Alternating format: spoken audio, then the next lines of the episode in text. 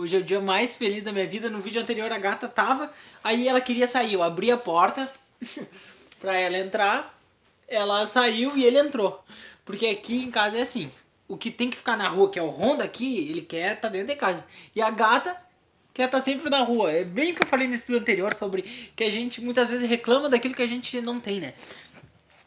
E a gente quer aquilo que a gente não tem e o que a gente tem a gente não, não gosta. Tá.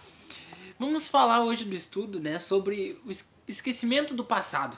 Por que, que a gente esquece o passado? Né, as nossas vidas passadas. Eu já vou alertar aqui que uma causa que eu pensando aqui, né, antes de começar o estudo, que não tem, não fala tanto do espiritismo, mas fala sobre talvez a nossa capacidade cerebral. Por quê? Vocês já notaram que muitas vezes as pessoas mais velhas começam a ter esquecimento, né, falhas de memória, lapsos muito grandes, e nós mesmos, nós apagamos certas lembranças que nós vivemos, tipo, você lembra como é que foi você é, escovando os dentes na quinta-feira passada? Tenta lembrar, puxar essa memória, né, há três semanas atrás. O nosso cérebro vai apagando certas coisas, porque eu acredito que é como se fosse um, um computador, né? Ele, o nosso cérebro ele, ele, é um, ele é físico, então ele tem um espaço de armazenamento mas vamos estudar aqui o que diz o Evangelho segundo o Espiritismo. Essa lembrança, né, a lembrança das vidas passadas, te, teria graves inconvenientes. Se Deus julgou, julgou né, conveniente lançar um véu sobre o passado, então é porque é a melhor forma. Se você tivesse a lembrança né, do que aconteceu na vida passada, talvez você nessa vida não se casaria com aquela pessoa. Você ia falar, mas eu vou me casar com aquela pessoa e ela vai me trair de novo né? Então, o esquecimento do passado é para essas desavenças serem reajustadas, porque muitas vezes você odeia, poderia falar essa palavra assim, né? Você odeia tal pessoa, você jamais, né? Você passa a vida inteira, né? Fugindo daquela pessoa. Numa outra vida, aquela pessoa vem como seu irmão, como seu pai, né? Como sua mãe. E você não lembra, porque Deus está obrigando você, né? A se reconciliar. Jesus falava muito disso, né? Se reconcilie enquanto está a caminho. Porque, porque, e por que, que ele falava isso, né? É muito interessante. Por que, que a gente deve se reconciliar nessa vida, né? Enquanto você está a caminho? Porque talvez aquela pessoa desencarne, você não tem mais como se reconciliar nessa vida.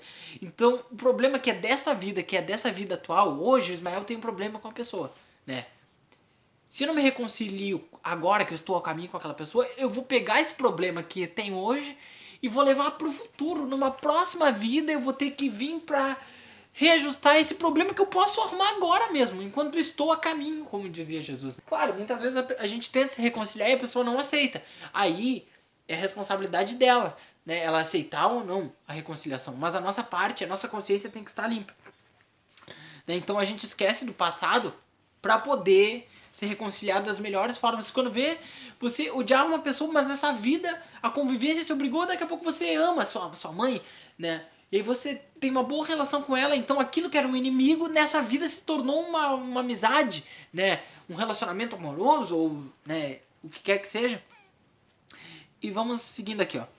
Não é apenas depois da morte que o espírito recobra as lembranças do passado. Pode-se dizer que não perde jamais as lembranças, né? Porque a experiência prova que na, reencarna na encarnação, durante o sono do corpo, quando ele tem certa liberdade, o espírito tem consciência dos seus atos, né? E ele sabe por que está sofrendo, né? Para onde vai, do que vem, por quê, né? E aí eu me lembrei aqui de, de, de, dois casos eu li num livro, um e ou foi num, num, num vídeo, uh, enfim, que, que era sobre uma pessoa que tinha problemas mentais que não conseguia se comunicar. Né? Não tinha jeito. Não, era, acho que era um livro do André Luiz também. E ela não conseguia se comunicar de jeito nenhum, de jeito nenhum.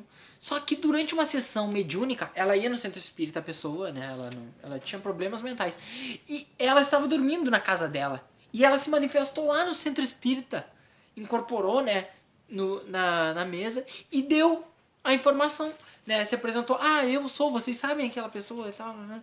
Sou eu eu sei que eu estou aprisionado no corpo, né, que eu não consigo, e eu não consigo dentro do meu corpo ter a liberdade, não consigo raciocinar tão bem, mas eu sei as causas. E ela agradeceu todo mundo do centro espírita que estava ajudando ela a evoluir de certa forma. Então o espírito, que muitas vezes você olha, ah, aquela pessoa tem problemas mentais, mas quando ela está dormindo, ela tem total lucidez, perfeita lucidez. E ela sabe, né, por que ela está sofrendo, quais as razões, né? E me lembrou também do livro do Nosso Lar. Quem não leu o Nosso Lar, leia, é muito bom. Tem o filme, o filme é ótimo, mas o livro também é muito bom, né?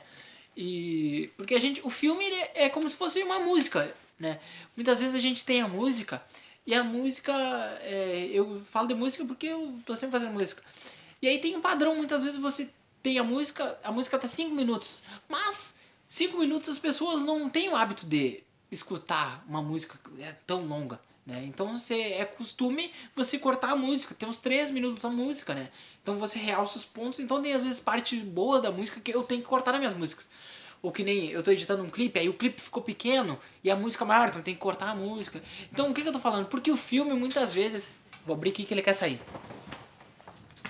Muitas vezes o filme, a gente acha que o filme ele descreve tudo, né? Ah não, eu vi o filme do nosso lar, então eu sei tudo. Na verdade, não.